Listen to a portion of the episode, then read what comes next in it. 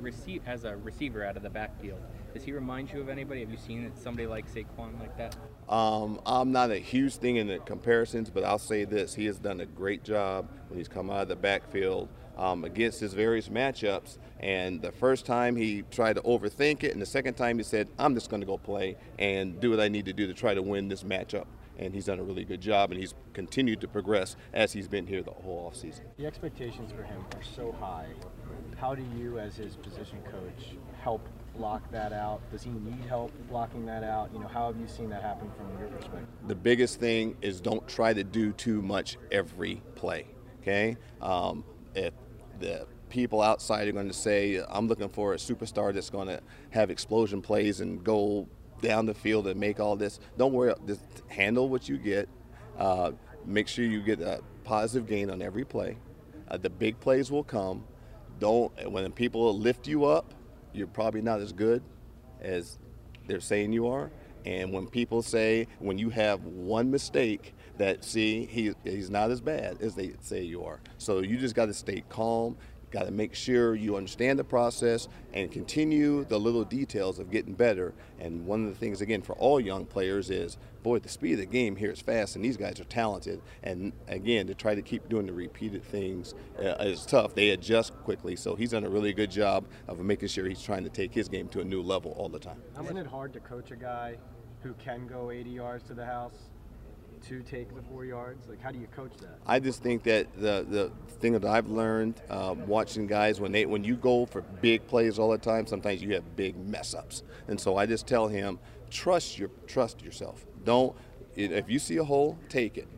The biggest thing is sometimes when you're straining and trying to get the extra yard, that's when sometimes your ball security fundamentals aren't what they need to be. And then if we have a turnover, it doesn't help if you're getting ready to go the distance. So a good, hard three and four yard gain a lot of times will help set up a explosion play later on. It's early, but has he had any big mess ups so far? Uh, he has a little things that the head, I mean, the position coach always has something to work on. I'm always going to make sure his fundamentals are right as I would any player. I'm gonna try to make sure that he understands his pass protection because in as a runner, you have three things. You got to be able to run it, you got to be able to pass protect, and you got to be able to catch. And so there's always little details there for you to work on. Um, there's always going to be a little variations that are going to come up with each play. Each play is a play within itself. But the bottom line is he's done a really good job of understanding the whole picture globally and then understanding, hey, when this play's over, it's over good, better, and different. And that's what you got to do as a young player. Let it go and move on. Because if I had a great play or a not so great play, I got to be able to come back, get my composure, and move on to the next play. How much do they ask him to protect college level versus what he's going to have to do at the NFL level? Um, the Penn State really did a good job with that. So he had he understands protections. Um, when we went through the process before he got drafted here, we asked a, lot about that, and I think they really did a good job of, of teaching him. And I like all players, young players. When it comes to the NFL, you're going to have a few more protections, but the bottom line is he understands the general concepts, and then he's got to understand what we call it versus what he learned you're in college. You're going to see it live now that they've got the pads on over the next couple of days, but he's got that, that big base. I mean, that, that, that should help him stone a guy. You've seen that on, on tape? I've seen that, that he is uh, physical enough to be able to handle the process so far, but he still is going to I'm sure what teams are going to do, they're going to test him right down the middle and find out what he can do. That's how you have. That's the process. Part of the process I'm talking about. Now, how am I going to handle when the linebacker does that? And so far, it's been in practice. Then when you take it to the game, but that's what it is from being a young player and all young players are going to have to go through that. I think the Paul Perkins, you know, sitting out here watching every day. What's the plan for him this season? Well, because right now uh, Paul right now is on injured reserve. What he is trying to do is he is trying to help especially some of the younger players that are out there, because he understands this offense inside and out. He's a very sharp guy, and he understands the uh, process. And what he'll do is he'll go up and give them little bits, little tidbits of information. Hey, you might want to step a little bit more with your right foot. Hey, you may want to be a little bit higher with your left hand on your pass protection just really the things that he has seen. And so I've told him, uh, you understand the big picture. Your job is to go down there, and if I'm like over talking to a player, your job might be talking to another player and say, "What you got? What's your route? What's your?" And so I've allowed him to do that, and that helps me because that's someone I trust a lot and knows the system. What much of rotation do you want?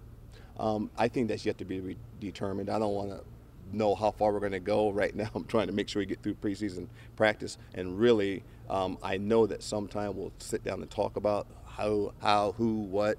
But at this time, we're just trying to get everybody reps because everybody understands in pro football, it's a game. Sometimes you have injuries, you get nicked around a little bit. So I've always told my guys, you all better be ready to play. You all got to think and act like you're going to be a starter, and you better be ready to get on the field and don't assume a role yet because the role yet has not been determined. When you guys picked Barkley, did you say anything to Wayne Gallman? Because in a different scenario where you guys pick a quarterback or something else, he's the young running back everybody's talking about. So what, what kind of conversation did you have with Gallman? I just told the guys before the draft that I was going to uh, go along with what we've talked about as an organization. Our job is to try to get better all the time.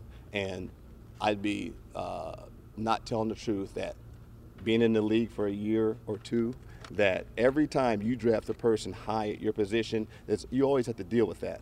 But I've always told the guys, if you are a good player and you feel good about yourself, you tell them to bring them on so to help our team be better.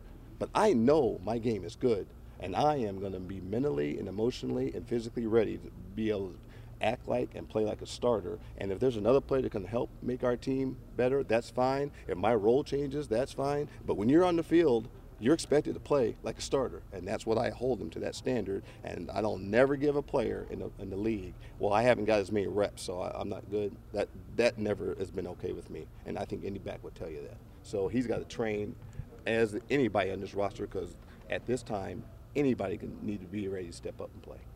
Do you believe in using a short, short yardage back? Is that like a role you see using? Again, um, I think that's really still uh, something to be determined. Uh, do I have specific rules for specific guys? I can't say that right now. Why? Because we haven't even decided who, you know, how the rotation, who's going to do what. Right now, at this place in the preseason, all we're trying to do is make sure our guys understand the whole concept of our offense and understand what they're doing so they can play fast and in a hur- but not in a hurry. And then I know the time will come up when we're going to decide who, what, how, when, and I that lot uh, like a true role probably doesn't get determined until much later in the preseason, probably near more the time when the season's going to start. Tiki Barber was saying 350 touches. If you're counting rece- receptions and carries, it's like Mhm. the new like standard Le'Veon Bell or these guys who are dual threats. Could you see Saquon getting to 350 touches? I'm sure. Sa- I'm sure Saquon would hope you get 350 touches. Um, again, I, I'm not going to speak on that. Uh, Tiki is a tremendous back. He's right about a lot. There's not. I'll say this for sure about him. There's not a back I know that doesn't want to touch the ball. Okay, and this the back is going to understand that. The receivers want to touch the ball. Tight ends want to touch. I get it. As a back, if you don't want to touch the ball, you shouldn't be in my room. But how much he's going to play, how many touches you're going to get at the end of the year, I think that discussion is going to be a, for a later time. But the, uh, again, I hope that a Saquon or any player for us is going to say, I want to be the guy and I want to go out there and touch the ball a lot to show you what I can do. Greg, what, what makes more him so good as a receiver? Is it instinctive stuff? Is it hands? Is it routes? What, what is it about a running back? Yes. okay. Yes. Okay. What you what you the question you asked, he's pretty strong at most of them, and that's why I think that he's got uh, a lot of the attention that's come towards him because he has been a, obviously good as a runner. That's obvious, and he's done a good job in his pass protection, and he's also uh, done a good job uh, catching the ball. But as I keep on saying, continue to raise your level, and which I think he's done a great job. He is uh, a critical um, to a good point right now if he doesn't do something exactly right. And I think that's a good way to handle the disappointment or if the play's not perfect, how to, as a young player, how do I handle that? And so bury it.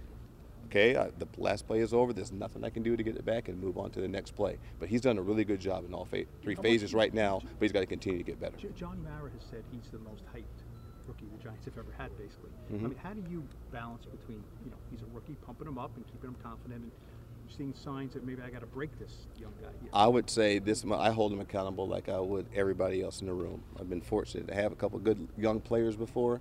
You hold him accountable like everybody else in the room. You treat him the same. If he does a good job, I'll lift him up. If he doesn't, I tell him, let's get to the details.